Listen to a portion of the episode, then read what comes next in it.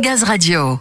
Au début de l'année, la communauté d'agglomération Pau-Béarn-Pyrénées a lancé la construction du projet de biométhanisation du site Cap Ecologia, à l'Escar précisément.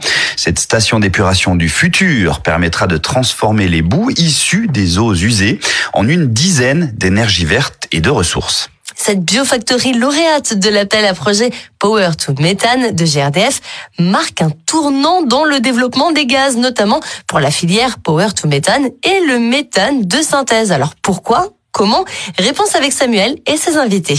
Oui, on va le présenter en détail, ce projet Cap Ecologia. Pour ce faire, je suis avec Frédéric Soulier, directeur territorial Pyrénées-Atlantiques et Landes. Bonjour Frédéric. Bonjour Samuel. Ainsi qu'Étienne Philippe, chef de projet à la direction stratégie de GRDF sur les projets Nouveau Gaz. Bonjour Samuel. Frédéric, tout d'abord, cette station de production d'énergie et de ressources qui seront issues de l'unité de dépollution des eaux usées de Polescar, elle a été lancée en début d'année. C'est un grand pas, un pas important pour le Béarn. Euh, je dirais même que c'est une vraie fierté en fait pour le Béarn, Samuel. Ce projet, il a pour ambition d'ouvrir la voie, d'explorer une démarche exemplaire d'un point de vue écologique. L'objectif, en fait, il est de produire et d'utiliser pas moins de 10 types d'énergie et de ressources locales issues des eaux usées, en synergie avec les infrastructures de proximité. Tout va se passer sur une zone de 12 hectares, sur laquelle une véritable économie circulaire va être mise en place. Pour GRDF, ce projet va permettre notamment d'injecter deux types de gaz vert dans nos réseaux. Le biométhane, qu'on commence à bien connaître, mais aussi un nouveau gaz qui est du méthane de synthèse. Voilà, c'est là où on est sur de l'innovation pure, presque expérimentale. Étienne, on va le rappeler, ce projet, il a été lauréat de l'appel à projet de GRDF Power to Methane.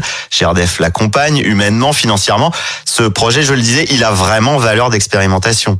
Oui, tout à fait. Il faut savoir que ce projet, en termes d'expérimentation, il fait partie du bac à sable de la Creux, la Commission de régulation de l'énergie. Et parallèlement à ça, nous avons lancé un appel à projet de R&D pour accompagner euh, quelques projets euh, lauréats de Power to Methane. Donc c'est à ce titre que GRDF va d'une part l'accompagner pour étudier l'injection du gaz sur le réseau et surtout euh, investir sur tout un volet d'études, donc une analyse de cycle de vie, une analyse technico-économique pour avoir un peu de visibilité sur l'industrialisation de ce type de projet.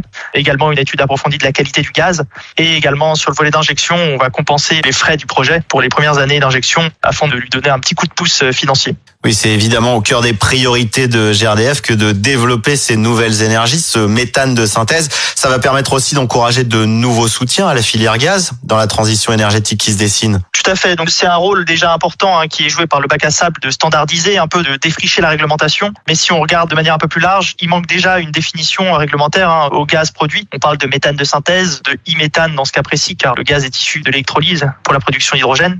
Mais euh, il manque tout le dispositif aussi financier, hein, dispositif de tarif d'achat hein, euh, qui est inexistant pour l'instant. Et euh, pour cette filière power to méthane, c'est surtout un besoin à l'OPEX, donc euh, au coût d'exploitation qui est nécessaire. Hein. Là-dessus, donc l'ADEME est un allié assez important. Hein. Dans ses récents scénarios transition 2050, l'ADEME sur le trait jusqu'à 40 TWh de gaz de méthane de synthèse issu de méthanation qui pourrait être produit à horizon 2050. Donc il y a un vrai besoin voilà d'avoir des retours d'expérience et c'est une bonne chose que l'ADEME puisse aider. Et de manière plus générale, le ministère de la Transition écologique a ouvert la voie à un appel à projet méthane de synthèse et euh, on espérait une mise en place pour les premiers projets euh, fin 2022, début 2023. Oui, on aura bien compris que ce projet Cap Ecologia, il est nécessaire pour le Béarn, attendu aussi, mais il a surtout valeur d'exemple plus largement pour la filière Power to Methane. Frédéric, le projet est lancé. Quand est-ce que ce sera effectif en fonction? Quelles sont les prochaines étapes? Euh, Nous allons commencer les premières réunions vraiment opérationnelles avec l'aglo Suez et Storengy pour construire le planning, identifier les points durs. Tout cela dans l'objectif d'une mise en service pour la partie méthanisation à l'été 2023 et pour la partie méthanation à l'automne 2023. Oui, donc pas si loin que ça. On peut dire demain, presque. À terme, ce sont 1200 foyers qui seront alimentés grâce à ces nouvelles installations. Étienne, ces prochaines étapes, vous allez les suivre de très près, j'imagine.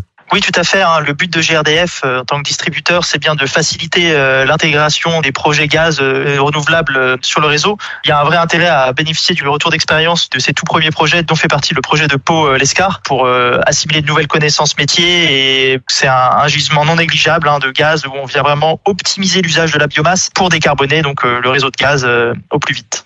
Très bien Frédéric, vous l'entendez, finalement le Béarn est une sorte d'incubateur d'idées.